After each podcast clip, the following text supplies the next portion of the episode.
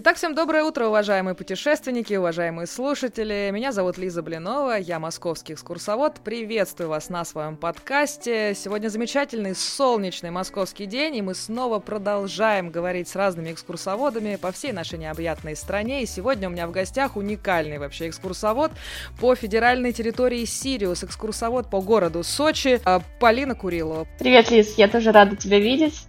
Соскучилась уже. Супер, мы с тобой познакомились на мероприятии «Больше, чем путешествия» и сразу поняли, что нам обязательно нужно сделать этот подкаст, потому что у нас огромное количество общих мыслей, вообще общего действительно много, поэтому вот сегодня про экскурсии, про маршруты, про туризм вообще э, на юге России давай с тобой поподробнее и поговорим. Готова? Готова. Замечательно. Давай начнем с самого начала. Как же так вообще получилось, что ты вообще стала экскурсоводом? Такого а, нового формата, нового поколения даже. Просто мне недавно а, туристы сказали, вот видя на мой юный такой возраст, что ты мне можешь дать малолетка. вот такое тоже бывает жестко на самом деле. Поэтому вот э, что же тебя привело в профессию? Какой твой профессиональный путь? Вот расскажи поподробнее. Ну, на самом деле у меня есть очень смешная история. Э, когда я была маленькая, мне было пять лет, я все с замиранием сердца смотрела в небо на самолеты и постоянно всех спрашивала, как они летают, кто там летает, куда они летят. И вот один раз э, у бабушки в деревне у нас было какое-то мероприятие, и меня на целый день оставили с моим дедушкой. Дед у меня очень интересный был, необычный. И он мне всю, весь день рассказывал о том, а, ну, в общем, отвечал на мои вопросы. И вечером э, уже на мероприятии, то есть э, на семейном вечернем ужине, меня кто-то из моих дальних родственников спросил, э, кем же я хочу быть, когда вырасту. И вот я встала на стул и на весь дом объявила, что я хочу стать проституткой. Вопрос. Естественно, это рассказал мне дедушка. То есть я ему рассказывала, что я хочу летать на самолете, хочу там приносить еду, там рассказывать э, людям, куда мы летим, а оказалось, что он решил надо мной так пошутить. Дед молодец, просто дед умеет э, мотивировать. А, в общем, до сих пор, когда меня видят мои родственники, они похихикивают и говорят, ну что, сбылась мечта? Э, ну, э, на самом деле, вот так, да, действительно, в детстве я хотела стать э, стюардессой, хотела летать, но не сбылось, я на экзамене не дотянулась до верхней полки. То есть я сдавала экзамен тогда, когда еще нужно было это делать, то есть дотягиваться до верхней полки. Ну, ведь, видишь, я решила свою проблему так. Я пошла э, работать стюардессой в автобус. Нет, на самом деле то, что мы работаем по вызову, это правда. То есть, когда позвонят нам на экскурсию, тогда, собственно, мы и свободны, это факт. Но потом у меня случилась еще одна такая судьбоносная э, ну, как бы событие, да, я на протяжении всего 10-11 класса готовилась э, к ЕГЭ по математике а, с репетиторами, я вообще не ходила на улицу никуда, то есть полностью готовилась и готовилась. И получилось так, что э, в день экзамена я пришла, села за парту, мне дали кейс, и я забыла таблицу умножения. Хотя предварительные экзамены я писала на 92 балла, причем на меня там возлагали большие надежды и так далее. Я забыла таблицу умножения, и мне никто не объяснил о том, что если вдруг э, ты за, тебе плохо, там, ты можешь встать, э, отложить кейс и пойти домой и пересдать. Никто этого не сказал. Я прямо издевалась над собой, вспоминала эту таблицу умножения, да, то есть кое-где поставила просто на на бум ответы. Ну и в итоге я сдала на еле-еле тройку. Ну, то есть можешь представить глаза моей учительницы, репетитора, которые со мной занимались. Тогда мне казалось, что жизнь закончена. Вот тогда мне настолько это было горестно, что я все провалила, я просто провалила свою жизнь, а в итоге оказалось, что наоборот, сделала максимально ее счастливой. Потому что моя учительница по географии сказала мне, не волнуйся, есть такое интересное направление, как туризм, там как раз-таки бюджетные места. Мне кажется, тебе нужно поступать. И вот я поступила на бюджет на, по направлению маркетинг, коммерция, сфера обслуживания и направление туризм.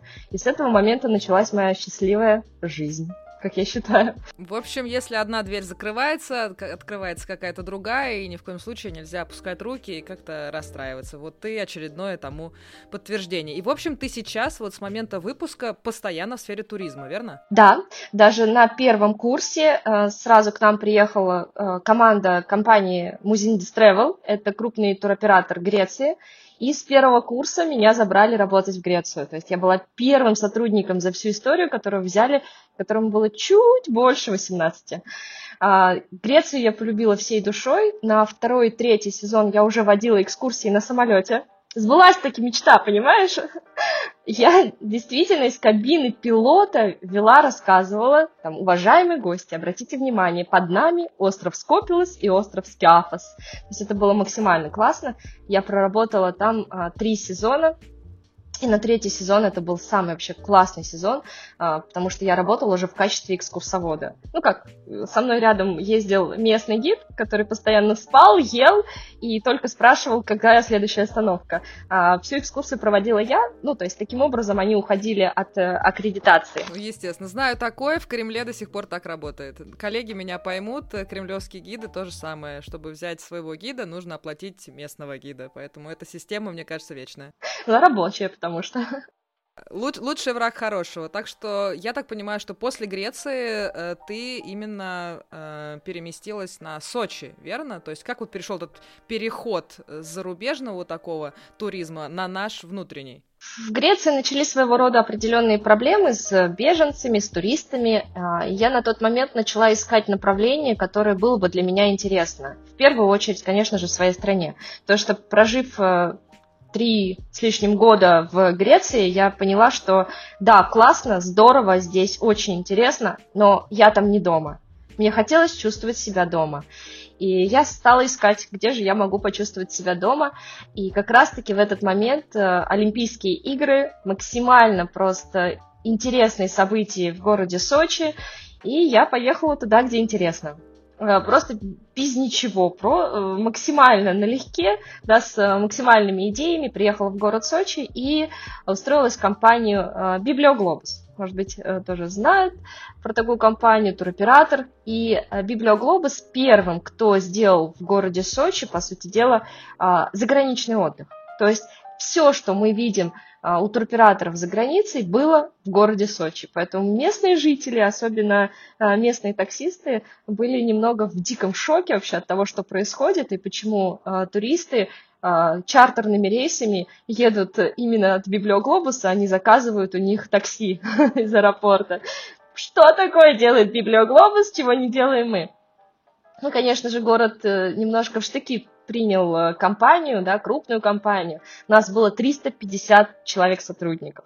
То есть это было, действительно, это был сезон 2015 года, и в 2016 году Сочи впервые за всю историю бьет рекорд по количеству гостей. То есть рекорд был поставлен еще в 1980-е годы, когда в Сочи приезжало 6 миллионов человек, и вот в 2016 году Сочи вновь принял 6 миллионов человек. А как ты думаешь, сколько нам обещают на этот сезон гостей?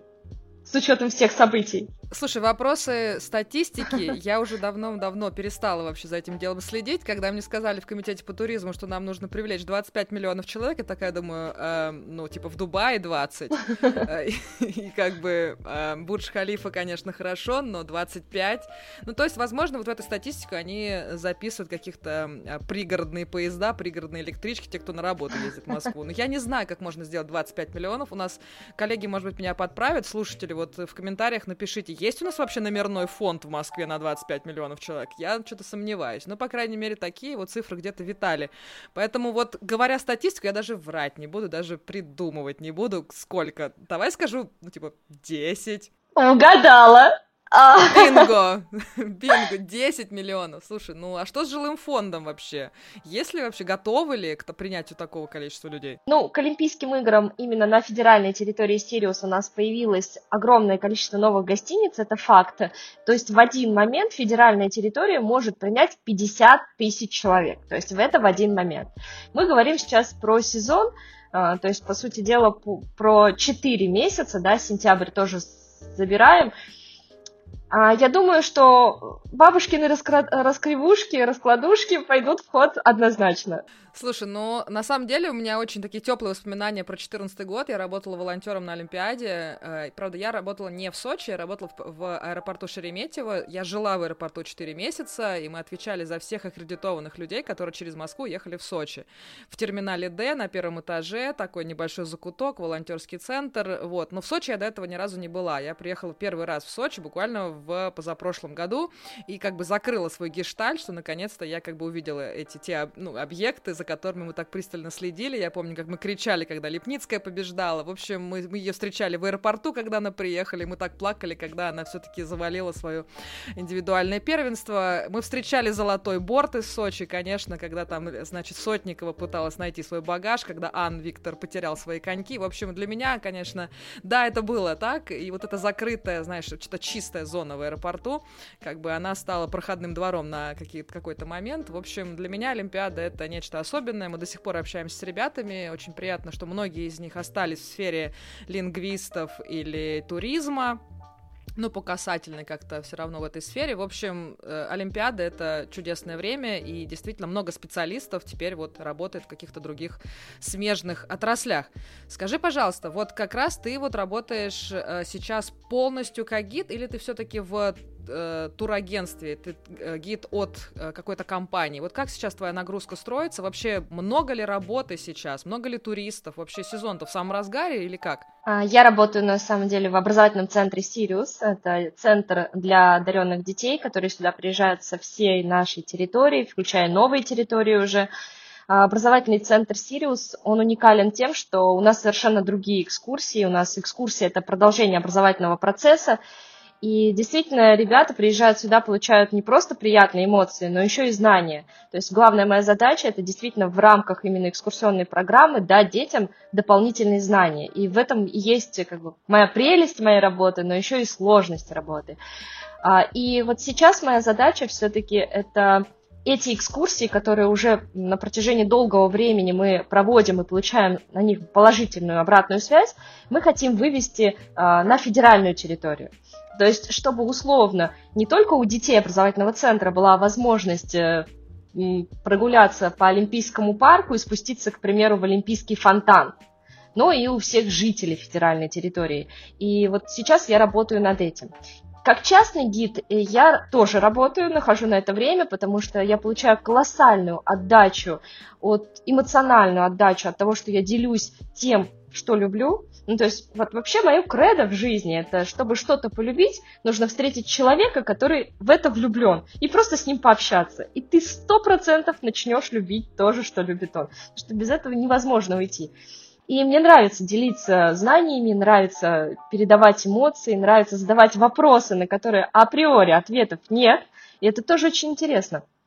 Поэтому нахожу время обязательно для э, экскурсионной деятельности именно а, в рамках образовательного, в рамках, вернее, меретинской низменности, да, в рамках федеральной территории, а, но все же это какие-то чаще организованные, заранее организованные группы, то есть как индивидуальный гид я практически не работаю, размещаюсь на Трипстере, есть у меня несколько экскурсий, Birdwatching, к примеру, моя любимая тема, на расстоянии тысячи километров никто бёрдвотчинг не проводит. Поэтому приходите, обязательно погуляем. Слушай, столько э, такой широкий кругозор получается. У тебя и образовательный туризм, да, то есть это действительно вот это продолжение образовательного трека. Вот, э, это действительно очень сейчас в тренде, мне кажется. Это новое вообще веяние в туризме. Как-то пытаются сейчас научно-популярный туризм, пытаются промышленный, и вот образовательный где-то там, значит, на подкорках мелькал. Вообще, э, когда ты вот для себя решила, что ты будешь заниматься именно этим типом туризма? Давай вот как раз вот про вот это поговорим чуть подробнее. Вот как люди вообще реагируют реагировали? Вот теперь я экскурсовод в образовательном, значит, э, туризме. Вот какие были реакции? среди твоих э, знакомых, среди твоих незнакомых. На самом деле образовательный центр Сириус это флагман э, в Сочи, на который многие равняются, очень многие хотели бы здесь работать, но на массовый, э, пока вот просто обычному обывателю, скажем так, туристу, который приехал погреться в лучах солнышка и полежать на пляже, это пока, наверное, не очень интересно.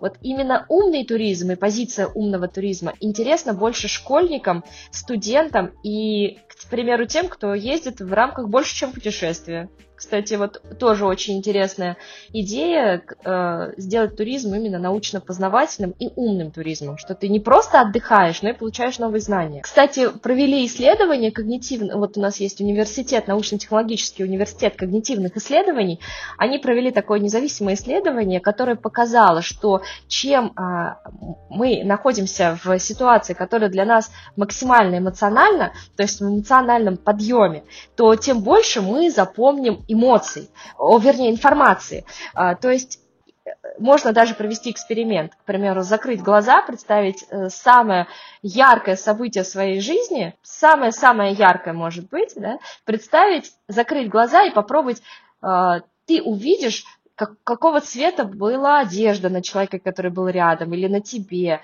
Ты даже можешь вспомнить аромат, не знаю, шелест листвы под ногами, если это была осень. И вот и реально доказывают, что если мы, к примеру, те же самые лекции будем проводить в приятной для нас эмоциональной атмосфере, в яркой атмосфере, то мы запомним большее количество информации, нежели чем мы просто будем сидеть в аудитории. Абсолютно точно. Уважаемые слушатели, попробуйте это сделать, только если вы не находитесь за рулем. Я знаю, что среди вас есть такие, кто слушает наши замечательные беседы с гидами, а, находясь в автомобиле. Не закрывайте глаза, но вспомните приятные для себя мгновения, не знаю, отдых у моря или восхождение на какие-то горы.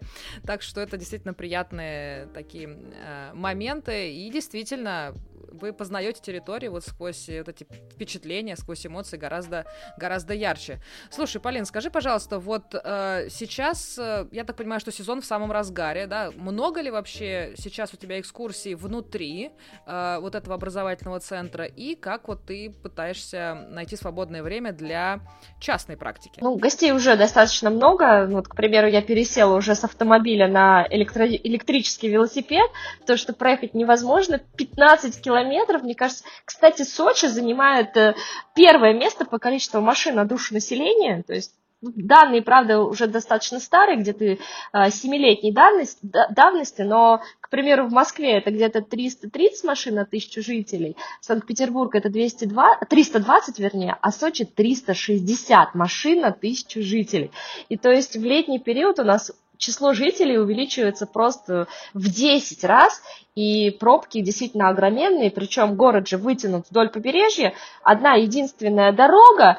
Одна дорога там просто, одни эти светофоры, все стоят и смотрят на эти пальмы. Да, да все смотрят на пальмы, на море, хоть это, конечно же, радует, но тем не менее 15 километров от дома до работы я вечером еду два часа, два часа, поэтому перес пересела на электрический велосипед, и э, ну вот поэтому точно могу сказать, что гостей очень много. Причем очень много гостей, которые приезжают на своем автомобиле. Кстати, в советский период, сейчас буду душнить, в советский период невозможно было ездить по городу Сочи на своем автомобиле. Была специальная парковка. Ты заезжал на эту парковку, тебе давали талончик на скидку на автобусы. И ты мог перебираться по, по городу на автобусах вот по этому талончику со скидкой, э, и гор, в городе не было практически пробок. Но зато у нас сейчас есть электрички. Прекрасное изобретение. Ласточки наши, которые к Олимпийским играм перевозили гостей, болельщиков, спортсменов. Ну, очень много всего построили. Ну, правда, ну, города отстроили, столько инфраструктуры сделали. И меня, конечно, очень повеселил тот факт, что на каком-то, э, на каких-то высоких кабинетах недавно сказали, что сейчас номер один является Дагестан. Ну, учитывая того, что Дагестан, э, при всем моем уважении к региону, а, особо инфраструктуру сейчас не вкладывается, потому что и так приедут. И меня вот это вот головотяпство, оно, конечно, очень возмущает. Сколько Сочи, например, да, эм, вложил в, в отели, в, там, не знаю, в кафетерии разного формата, да, в общий пит там и так далее, э, в дороге, в ласточки и так далее, в спортивные объекты. И вот сейчас, конечно, а у нас больше, чем в Краснодарском крае докладывают там на каких-то совещаниях. Это, конечно, очень э, и очень весело. Так что люди в Сочи все равно едут, причем это касается и низа, а вот наверх ты туда не, не доезжаешь, да, то есть туда в районе Красной а Поляны. На Красную Поляну почему? Это одно из самых наших популярных вообще тури- туристических маршрутов. А, на Красной Поляне действительно тоже заново практически вырос э, город, выросло три курорта. Вообще посчитали, что если бы к нам в город не пришла Олимпиада, то таким, каким мы его сегодня видим, он бы стал только спустя 52 года ежегодного финансирования. То есть в нашей стране нет городов, которые финансируют ежегодно. То есть, по сути дела, Сочи никогда бы таким не стал. 370 километров новых дорог и новых развязок просто колоссальное количество тоннелей, а, мостов. То есть к примеру, только дорога на Красную Поляну, она стала самым дорогим объектом Олимпиады.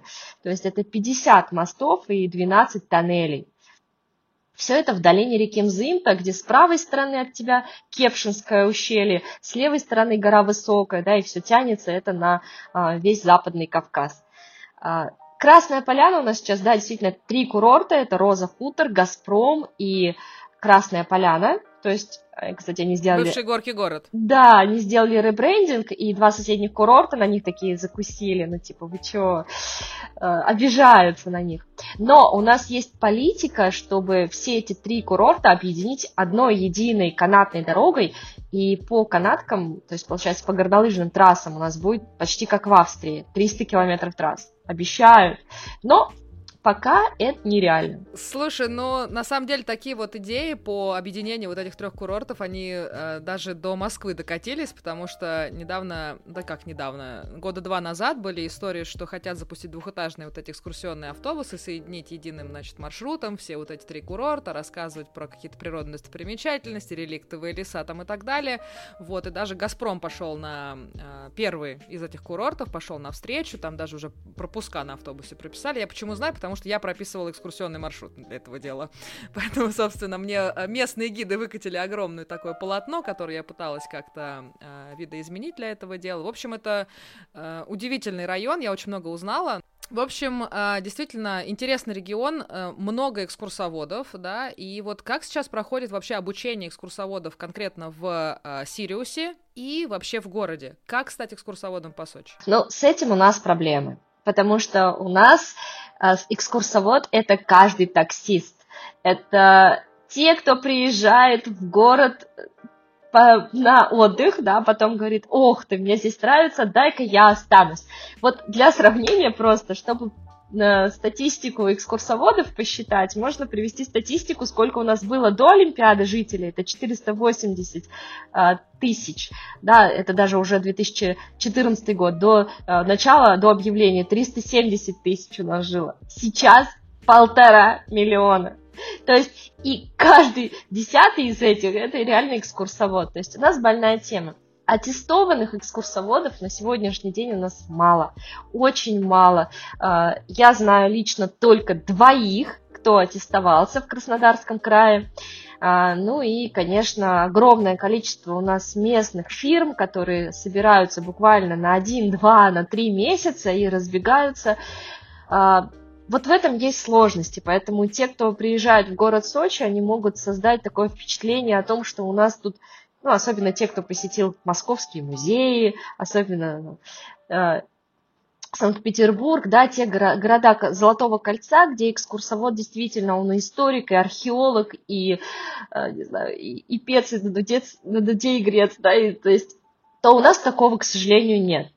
А, у нас проблемы а, города заключаются в том, что у нас действительно все решают откаты откаты, и экскурсии везут только туда, где есть какая-то выгода. К сожалению, меня это очень сильно обижает, потому что а, на заре моей карьеры я пыталась э, устроиться в одну из таких фирм. Считаю себя достаточно высокого уровня экскурсоводом, но там мне просто сказали, говорит, вы нам не подходите, вы сделали из всех меньше всего откатов, до свидания. Ну, то есть э, это очень грустно на самом деле. И вот сейчас, в настоящий момент, когда все-таки запустили эту аттестацию, мне, наверное, сейчас мои коллеги, которые не планируют аттестоваться после этих слов, просто дротиками закидают, но я считаю, что это большой просто шаг на пути к лучшему сервису. И если э, в Москве, в Санкт-Петербурге уже давно сделали этот шаг, то Сочи только-только маленькими шажками будет к этому двигаться. Ты не представляешь, как пристали нам к, к этой аттестации, потому что, например, на, на э, Краснодарском крае вот там же важна э, безопасность, во-первых, туризма. Есть разные виды туризма, есть восхождение, есть сплавы, есть леса, нужно как-то знать. в этом плане, мне кажется, нужно более пристально за этим следить. Ну, господи, пристали к этим городским ходилкам, ну, нужно обязательно вот следить именно за Москвой и Санкт-Петербургом. Все, значит, пилотные проекты Москва-Санкт-Петербург или Москва вообще, а Питер еще посмотрит там, что Москва придумает. Ну вот действительно, мне кажется, что нужно сфокусироваться вот как-то на этом моменте, потому что я общалась с экскурсоводами там э, из Махачкалы, э, и вот там действительно аккредитованный экскурсовод — это большая разница, потому что там каждый, каждый водитель-гид, каждый таксит, мамой клянусь, 100 метров от моря довезу тебя куда, собственно, надо. Скажи, пожалуйста, вот именно в Сочи, э, что отличает аккредитованного экскурсовода от неаккредитованного? На самом деле сейчас пока вообще это ничего не понятно и не ясно. То есть э, пока нет никакой вообще разницы. А, то есть как эти фирмы однодневки работали, так они работают. То есть пока на законодательном уровне нет никаких ограничений для тех, кто не аттестовался. Ну, я думаю, что это вопрос времени. Ну, единственное, что гостям, которые приедут в Сочи, советую все-таки более подробно и тщательно да, читать эти э, брошюрки, выбирать, смотреть и лучше почитать отзывы, потому что, ну, действительно, у нас, к сожалению, можно нарваться на не очень хорошие качественные услуги. Это факт. Вот интересный момент. Ты размещаешь на Трипстере, и недавно Трипстер выхотел на э, личные почты экскурсоводов, которые там, э, значит, размещаются, историю о том, что они будут активнее продвигать э, туры тех гидов, которые, собственно, аттестовались. Так что вот, собственно, первая такая палочка, да, которая может тебе помочь в развитии собственного экскурсионного дела, но в остальном, конечно, да, здесь кто что ищет. И вот, кстати говоря, а, про а, туризм именно в Сочи. Вот некоторые ищут просто красиво на солнышке полежать, некоторые ищут какой-то bird watching и какой-то более образовательный туризм. Вот можно ли найти чем заняться в Сочи без экскурсовода? Вообще нужно его брать? Или как бы можно хорошую программу и без этого составить, и не обязательно? Вот как ты считаешь? Ну, здесь тоже, смотря зачем приехал. А, вообще у нас огромное количество природных объектов, где, в принципе, экскурсовод не особо нужен. То есть, если вы отправляетесь на Бзерпинский карниз, да, полюбоваться там первоцветами посмотреть, как э, только-только сошел снег, или вы отправляетесь в тот же самый парк Дендрарий, самый большой субтропический парк в нашей стране на сегодняшний день, то там везде есть QR-код. То есть у всех есть гаджеты, у всех есть интернет, навел, про растение почитал. Понравилось? интересно, пошел дальше. Но все же, чтобы вот прочувствовать э, атмосферу города и действительно его э, понять, я все-таки советую на первое посещение взять экскурсовода именно с обзорной экскурсии. Во-первых, вы будете сразу ориентироваться, какие места вам понравятся, потому что экскурсовод обязательно ответит на ваши вопросы. Да, вы поймете, куда вам стоит сходить, а на что не стоит тратить время, потому что самое ценное в нашей жизни это, конечно же, время. И это, если у вас есть это время, и вы готовы проштудировать абсолютно все сайты с описанием всевозможных маршрутов по городу, которых у нас просто миллион, и выбрать, что вам интересно, тогда, конечно, в принципе, можно и без этого обойтись. Но все же на обзорную экскурсию, на первую экскурсию, для того, чтобы просто понять, как местные жители относятся к своему городу, да, какие у нас есть проблемы, какие есть недочеты, какие, наоборот, у нас есть самые-самые лучшие моменты. Все-таки возьмите обзорную экскурсию. А дальше, поверьте, после обзорной экскурсии еще и в Абхазию поедете, и на поляну, и еще вина местного выпейте, у которого у нас нет. Ну, активные продажи в городе работают Отлично, потому что у нас 60% армяне в Адлере. Все будет нормально, времяпрепровождение будет э, раскрашено э, в национальном стиле, я бы так это сказала. Слушай, Полин, скажи, пожалуйста, вот э, все-таки в твоем понимании, три качества хорошего экскурсовода, вот что должно быть? Самое главное качество, на мой взгляд, у экскурсовода, это когда ты говоришь на языке со своим экскурсантом. Сейчас со мной тоже начнут спорить, особенно те, кто там музейные сотрудники, постоянно со мной спорят, говорят, ты что, зачем опускаться до уровня вашего экскурсанта, потому что экскурсанты могут быть разные. А вот я считаю, что мастерство экскурсовода – это говорить на языке экскурсанта. А, недавно одна из э, тоже моих моих кумиров, э, Аня Пивоварова рассказывала, это экскурсовод Ростова, она рассказывала о том, что они пишут экскурсию про криминальный Ростов. Это же уникально. То есть я тоже задалась вопросом написать экскурсию про э, криминальный Сочи, но единственное, что нашла, это то, что э, мафия в Сочи не работает, мафия в Сочи отдыхает, поэтому у нас не было вообще никаких моментов. На экскурсию не потянет. Э, поэтому если ты умеешь разговаривать на языке своих экскурсантов, и здесь же главное, что передать им эмоции, передать им не просто знания, не просто рассказать им что-то, что они не поймут и не запомнят, а рассказать так, чтобы у них сложилось впечатление, сложилась какая-то картинка, и они действительно эти эмоции, эти знания увезли дальше с собой кому-то рассказали. Поэтому если ты умеешь говорить на языке экскурсантов, мне кажется, это 80% успеха. Даже если этот язык не особо высокоинтеллектуальный. Ну, это уже вопросики, конечно, дальше могут быть. А еще один момент, ну это, конечно, любить то, что ты делаешь, потому что если ты не любишь, ну тут, извините, ты можешь рассказывать про что угодно, тебя слушать не будут. Это факт. Если ты любишь, глаза горят, то поверьте, и про андронный коллайдер, и про другие математические и когнитивные исследования тоже будет остальным интересно. Я полностью согласна. И третий, давай э, зафиналим этот э, список, потому что я общалась с другими э, экскурсоводами, например, тоже вот этого южного региона, где есть разный вид туризма. Вот недавно совсем э, с представительницей горного туризма на Эльбрусе, в Приэльбрусии, и она абсолютно согласилась с экскурсоводом из Махачкалы, который сказал, что главный экскурсоводе — это выносливость. Любить людей, конечно, это хорошо, но как бы у нас э, работа на ногах, на связках, да, голос наш самый главный инструмент. Так что вот какое третье самое главное качество экскурсовода ты бы выделила для себя? Быть на позитиве, потому что сейчас разные моменты, да, и исторические, по сути дела, мы пишем историю, и сложные моменты бывают, и в истории тоже сложные моменты есть. А если ты про все говоришь э, на позитиве, несешь только благоприятную энергию, мне кажется, это тоже очень важно, потому что вот нас в Сочи Ходят все, они все на отдыхе, у них и так все хорошо, они все улыбаются. Зачем это им ваши проблемы? Э, ваши ожидания, ваши проблемы, как сказал небезызвестный, собственно, классик. Действительно, э, многие говорят, что экскурсия все-таки это вид интеллектуального отдыха, да, и не нужно нагружать большим объемом информации людей, поэтому нужно найти какой-то баланс между познанием и досугом. И вот в этом, мне кажется, наш профессионализм и проявляется. Это как бы, ну, такое мое, собственно, мнение. Я думаю, что ты со мной э, согласишься. Слушай, скажи, пожалуйста, вот ты сказала, что вот на криминальный Сочи тебе не хватает материала, да? Вот это действительно. Как ты вообще э, разрабатываешь маршруты? Вообще были ли у тебя такие мысли, какие-то новые экскурсионные продукты разрабатывать? Из чего ты вообще начинаешь свою деятельность? От концепции, от материала, от объектов, от запроса туристов. Вот как это в Сочи вообще бывает? Потому что город реально очень протяженный, там есть есть несколько каких-то секторов, э, э, частей, поправь меня, потому что они как-то там вытянуты в определенном порядке. Я еще раз говорю, я была раз только.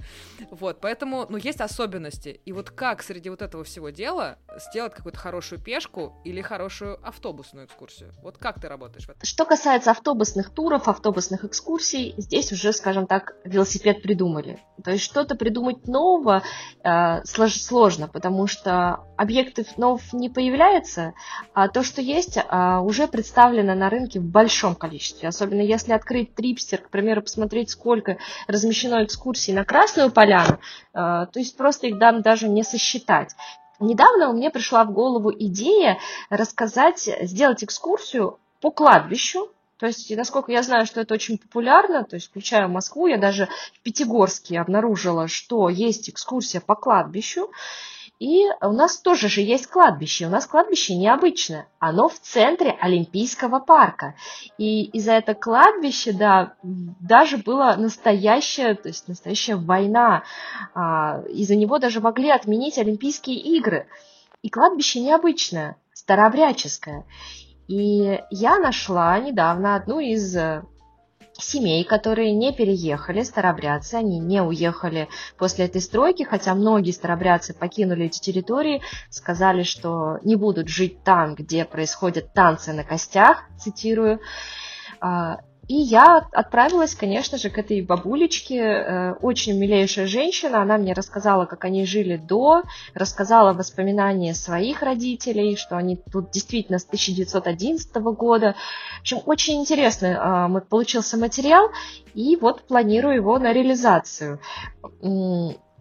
Но пока, конечно же, сложно понимать, как люди будут реагировать на кладбище именно старообрядческое, да, то есть э, будут ли вообще желающие туда зайти и узнать, что действительно в центре Олимпийского парка находится действующее старообрядческое кладбище. Да, действительно, когда я об этом узнала, у меня это был шок. То есть вот отношение эм, людей к кладбищам, ну, бывает разное, но в Москве это целое направление. У меня очень много друзей некрополистов, которые только по кладбищам, они даже обзорные экскурсии не водят.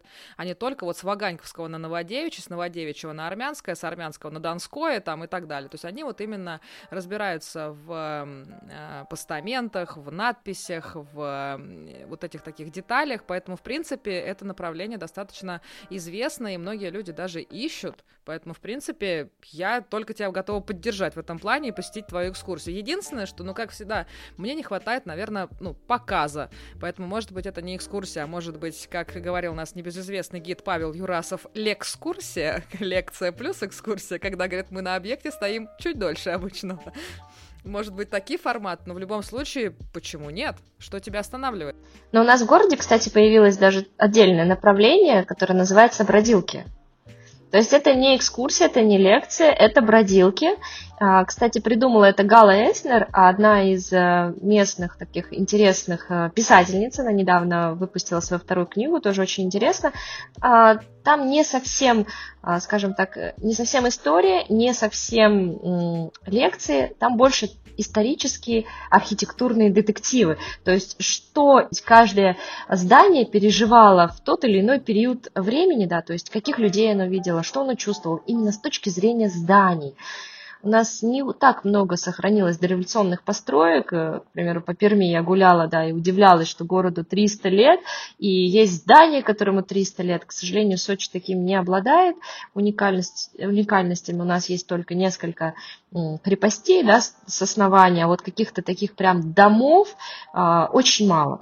Это отличная, мне кажется, идея, потому что у бродилки есть разные какие-то и цели, и финишная какая-то точка. Это все можно по разным, по разным соусам подать. Так что, в принципе, я желаю тебе только докрутить эту тему. Мне кажется, это было бы очень интересно. И вообще эм, все вещи, даже деревья, это свидетели тех исторических событий, которые тут бывали.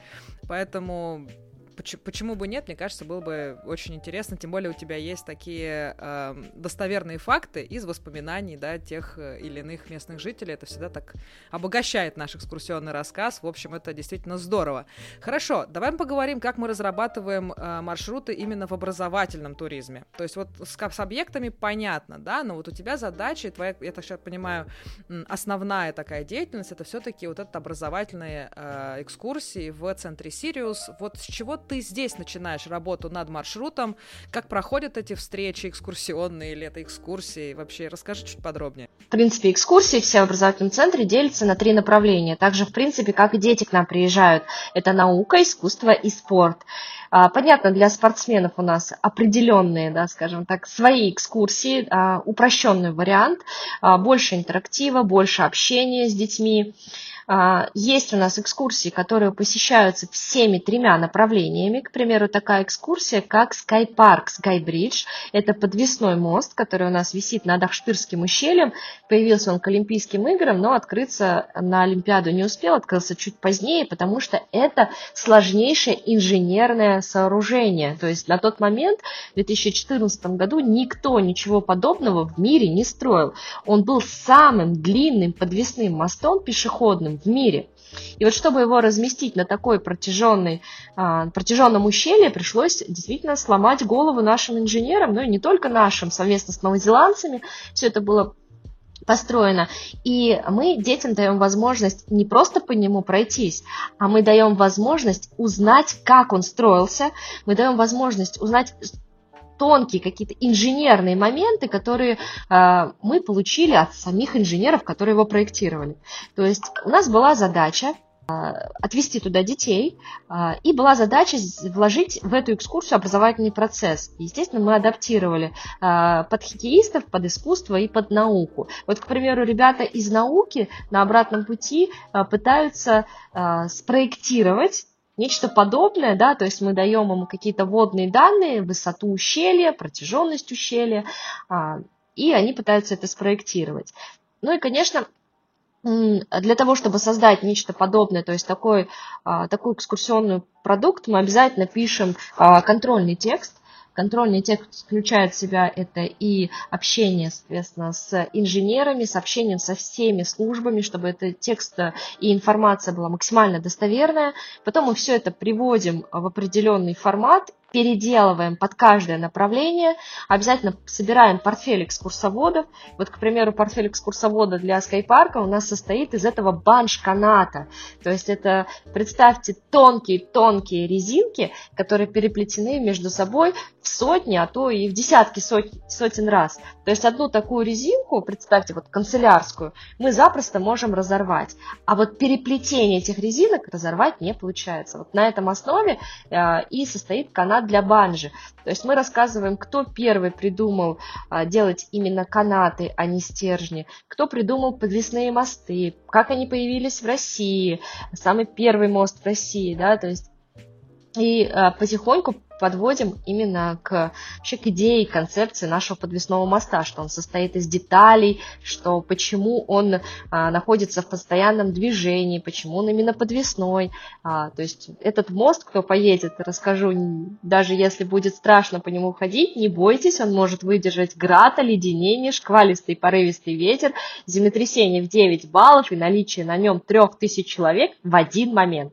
То есть ни одна другая конструкция в городе Сочи, не знаю, как в Москве, но в Сочи точно не может похвастаться такими результатами.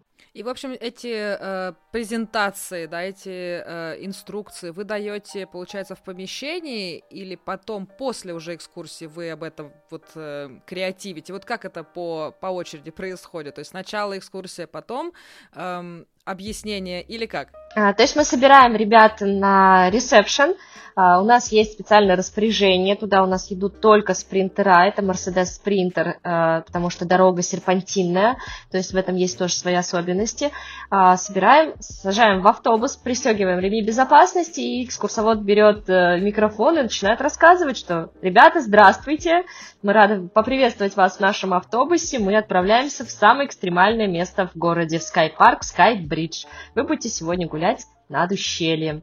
Ну и, соответственно, так далее. А, с помощью логических переходов мы а, рассказываем о том, почему именно в этом месте, рассказываем, что уникального в этом мосту, ну и, конечно же, технические характеристики.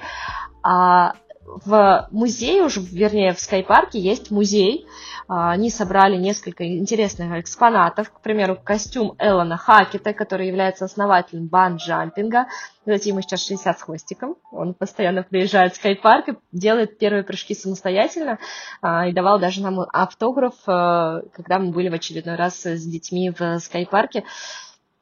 Ну, то есть э, там мы уже какие-то технические моменты больше рассказываем, то есть у нас есть определенные точки показа, то есть все это выверено под по таймингу, ну, слово заморское, по времени, соответственно, все это выверено, а, и мы следуем определенным указаниям. То есть у нас э, также есть, когда новый экскурсовод, к примеру, приходит к нам на работу, мы выдаем ему текст, именно контрольный текст, он перерабатывает его под себя уже, делает индивидуальный текст. А первый раз он едет с тем человеком, который уже с экскурсоводом, который уже часто катает, видит для себя какие-то моменты, спрашивает. То есть у нас таким образом под, проходит как бы такой мини-ввод в профессию. И в следующий раз он уже едет э, с нами, либо со мной, либо у меня есть коллега, напарница. Мы смотрим, заполняем карточку прослушиваний, ставим определенные оценки и выносим вердикт. Либо допускаем, либо не допускаем.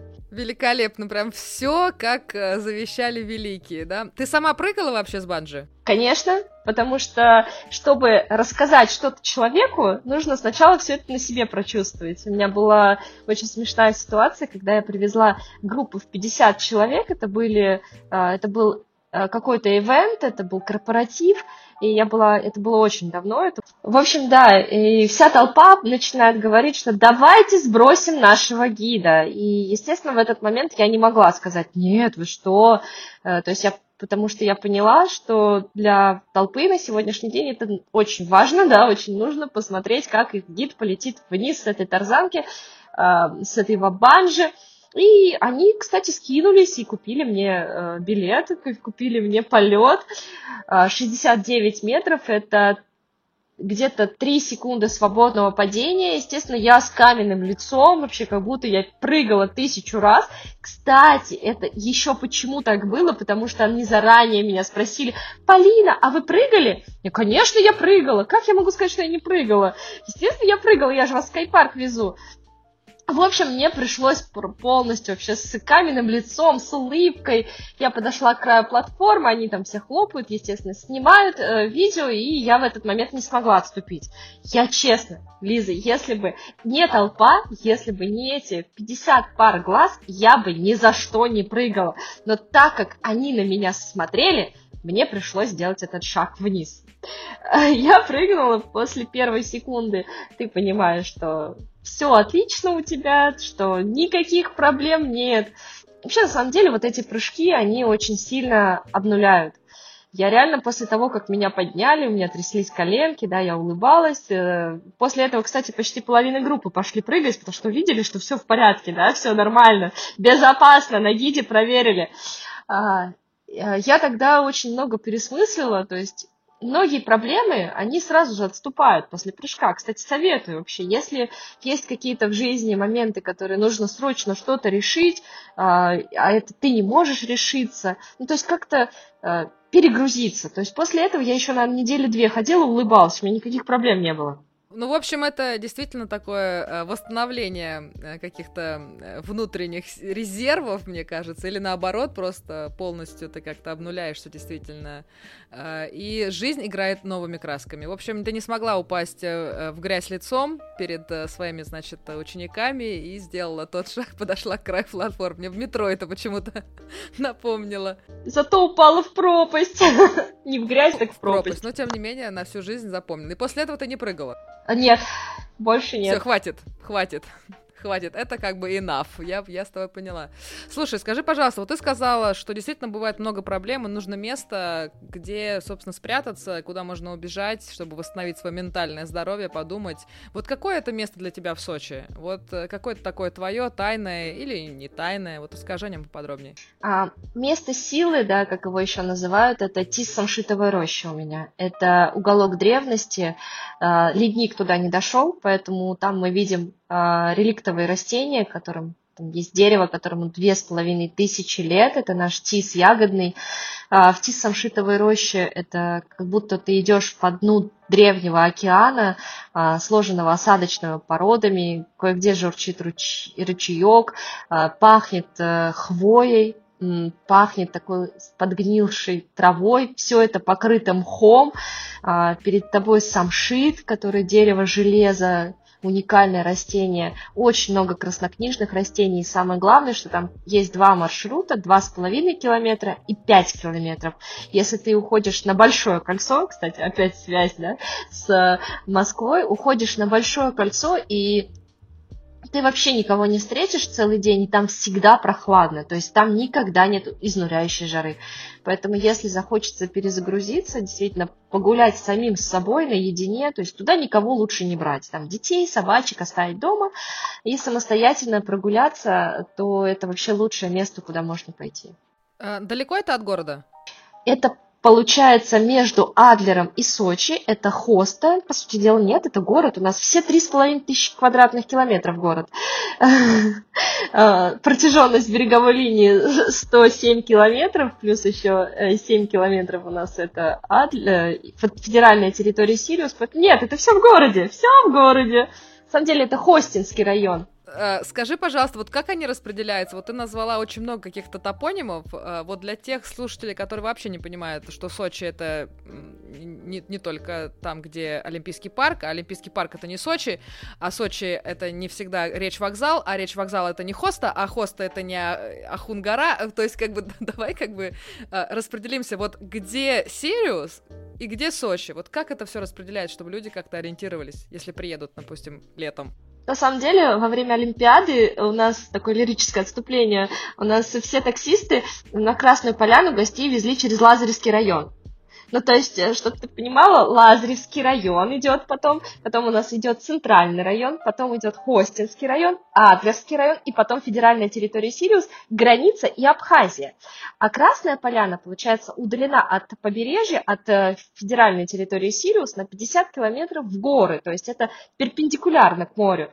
И получается, они ехали в центр Сочи, представляешь, вот из аэропорта Адлера, из Адлера ехали в центр Сочи, разворачивались практически на перевале Лазаревского района, ехали обратно по другой дороге, потому что там было непонятно, потому что они ехали туда через дублер, а обратно по другой дороге, то есть было реально непонятно. И таким образом а, тысяча евро практически стоило такси до а, Красной Поляны, что все по счетчикам, не подкопаешься. А, на самом деле у нас тоже недавно был скандал, а, что а, пилот а, во время посадки в аэропорт сказал, ну что, дорогие гости, мы рады там поприветствовать вас в Адлере, температура за бортом такая-то, такая-то. Пол самолета всполошилось. Как Адлер? Мы вообще-то в Сочи летели. То есть начался целый скандал, и после этого запретили пилотам объявлять Адлер. Все пилоты говорят Сочи то тут вообще это даже э, э, э, это еще не конец. То есть у нас даже не просто Сочи, а у нас название города агломерация Большой Сочи. И вот я сейчас всех приглашаю к себе в гости. Главное, запоминайте адрес, ну, хотя нет, нечестно, можно на паузу поставить и записать. Я живу на улице Кирпичная, 1, дробь 2, переулок Фабричный, микрорайон Голубые Дали, Адлерского района, города Сочи, Краснодарского края. Всех ждем на чай, собственно сложно действительно ориентироваться, и когда мне начали рассказывать, что Хоста, Адлер, что, оказывается, в Сочи нет аэропорта, и, и это действительно для меня был какой-то выход из зоны комфорта, это точно. Слушай, Полин, ты не так вот промелькнула, у тебя такая фраза о связи э, Сочи и Москвы, да, вот наши знаменитые кольца, э, действительно, нашего городоначальника иногда называют «Властелин колец», потому что у нас их шесть, э, да, и у нас такая кольцевая система города, и действительно, кольца мы безумно любим, а вот какие еще есть есть связи Москвы и твоего любимого города Сочи? На самом деле их море. Очень много, потому что, по сути дела, в Сочи переехали все из Москвы или хотя как минимум имеют здесь дачу, да, а, то есть возьми а, знаменитую певицу Барсову, а, дача, между прочим, Сталина у нас здесь есть, он неоднократно был на трибунах в Мавзолее, ну и так далее. На самом деле, а, я выбрала одного из очень ярких персонажей, на мой взгляд, это вы должны сами сейчас догадаться. Я буду рассказывать, а вы будете догадываться. А, этому человеку в городе а, до сих пор очень-очень благодарны не только местные жители, но и гости нашего города, и вспоминают его практически каждый день. Его, получается, дед был из крепостных крестьян. А, он сам добился того, что стал купцом первой гильдии и купил себе а, дачу, или вернее дом на тупиковом переулке 5А. В, уже впоследствии отец человека, про которого мы будем говорить, отдал этот дом под больницу, то есть пожертвовал. Это семья Хлудовых. Хлудовы, э, действительно, они сделали свое огромное состояние э, на создании кушаков, да, изначально про них можно так сказать, э, и очень много потратили средств на благотворительность. Очень много финансов на учебные заведения, больницы, церкви, Московского Румянцевского музея, к примеру. А в Егорьевске а, был построен на их средства мост, богадельня, казармы для рабочих, держали две торговые лавки в гостином дворе. Ну и, в общем, очень известные люди, к которым приходили на вечерние посиделки, а, потому что отец Василия Хлудова, Алексей Хлудов, как раз-таки он и сделал главное состояние семьи. Он обустроил свои ткацкие мастерские а, машинами, который, за которыми сам лично ездил в Англию. Но вот Василий Хлудов, его сын, один из а, четырех сыновей, был также очень образованным. Он проявлял э, способности в химии, в биологии, а, даже пытался, кстати, создать э, вечный двигатель. Единственное, в чем ему не везло, это в бизнесе. В итоге в делах и в бизнесе он, э, можно сказать, профукал все свое состояние. Как это произошло? А в 1882 году умирает его отец и оставляет ему просто колоссальное наследство и Василий Хлудов решает не жить в Москве, а уехать в Сочи. На тот момент э, Сочи это, по сути дела, новые территории, да, такое популярное слово, которое нужно было развивать. И царское правительство максимально пыталось привлечь сюда э, меценатов для того, чтобы они вкладывали здесь э, свои деньги и развивали этот регион. И вот э, Василий Хлудов был одним, одним из таких. То есть, представь, э, никакого курорта здесь не было. Бедствовала малярия, э, не было дорог, а, по сути дела, леса из колючки, из э, дуб, граб, бук, да, прорастал. В Сочи постоянные шторма, добраться сюда можно было только на морским, морским транспортом, и то причала не было, то есть корабль где-то останавливался в двух-трех милях от берега. Э, вся публика толпилась на носу корабля со своими чемоданами. В этот момент с берега к кораблю шла филюга, то есть это такая плоскодонная лодка, которая, как правило, управлялась двумя турками. В этот момент все толкаются. Я первый, я первый. Нужно было сначала спустить чемодан, потом по веревочной лестнице, на секундочку, по веревочной лестнице спуститься на эту лодку. Это если на море был штиль все было нормально. А если штормило, лодки переворачивалась, публика оказывалась в воде. А, в общем, сомнительная такая дорога на курорт, я бы сказала. Да и, ну, на самом деле, курорт здесь появился у нас, опять-таки, благодаря Мацесты, да, сероводородным ваннам. Говорили, что на этой а, телеге времен Пушкина до Мацеста, от побережья до Мацеста нужно было ехать 8 часов. Люди ехали, да, ехали. Денег стоило, да, это тоже прилично. Но тогда, конечно, в Сочи приезжали не на недельку, даже не на две недельки, приезжали на несколько месяцев а, для того, чтобы лечиться от э, ревматизма, лечить различные заболевания опорно-двигательной системы. Мацеста благотворно влияла на все практически важные аспекты организма. Вот от этого и начинается, по сути дела, наш город. Ну а Василий Хлудов покупает здесь 1900 десятин земли. Это порядка 2000 гектаров целый город Чебоксары. И начинают ее обустраивать, не жалея денег, заказывают из Юго-Восточной Азии, Средиземноморья различные растения, магнолии, кипарисы, алиандры, эвкалипты, начинает их высаживать. Но помимо этого он э, высадил 35 тысяч плодовых деревьев то есть создал сад, порядка 90 гектаров э, виноградников, за которыми тоже лично во Францию ездил и изучал, э, как же правильно делать то или иное вино, э, какие нужны почвы и так далее. То есть все свое состояние практически. 1,6 миллионов он тратит на покупку и обустройство своего имения, которое называется раздольное. Это, кстати, гора Виноградная получила название сейчас также а, благодаря тому, что на этой горе росли виноградники, которые э, высаживал Хлудов. Представляешь, он строит еще и, конечно же, завод по производству вина, но вино оказывается кислым, потому что здесь другой климат, и вино очень низкого качества. Яблоки крымские здесь в условиях нашей большой влажности не оправдали результата. И еще плюс его обманывают. Втягивают в организацию, которая называется «Сталь». Она должна была заниматься добычей железной руды. Подкупили э, приглашенного специалиста э, из Европы, чтобы он сказал, что там очень много этих запасов, а оказалось, что там ничего нет. И он 20 тысяч акций из 60 тысяч покупает на предприятие, да, которое заведомо убыточная. В общем, как-то не везет ему и с почвой, и с яблоками, и с рудой, но свое огромное состояние, да, вот как ты правильно сказал, начиналось все как бы с кушаков, да, ну, немножко поясню для наших слушателей, кто не знает, что такое кушаки, такие пояса, да, такие вот длинные, очень широкие, и тогда-то пуговицы не знали, поэтому полы одежды придерживались, заматывались такими вот э, кушаками, ну, а потом, собственно, из этого а, он стал таким миллионщиком, начинались его большие а, доходы, года и стал таким текстильным королем, собственно, Хлудов, да, это большая такая фамилия в Москве, тем не менее, и, и вот такой огромный город-сад, можно сказать, что отстроил там вот в Сочи. И теперь, собственно, самая главная здравница возрождается после Олимпиады. Я так понимаю, что это новый вектор развития, и вот, собственно, а, большое количество туристов едет, нужно большое количество экскурсоводов. Слушай, по поводу, кстати говоря, молодых экскурсоводов, которые вот только будут погружаться в эту чудную профессию, может быть, какой-то есть профессиональный совет у тебя для этих молодых юных дарований, которые будут только сталкиваться с этими чудными проблемами? Есть какой-то у такой э, совет для них? Да, самый главный совет это не зацикливаться на нормах и правилах, потому что вот эти экскурсионные акулы, консерваторы, они будут вас учить совершенно э, точным и четким последовательным действием. То есть показ, рассказ, методический прием – это все здорово.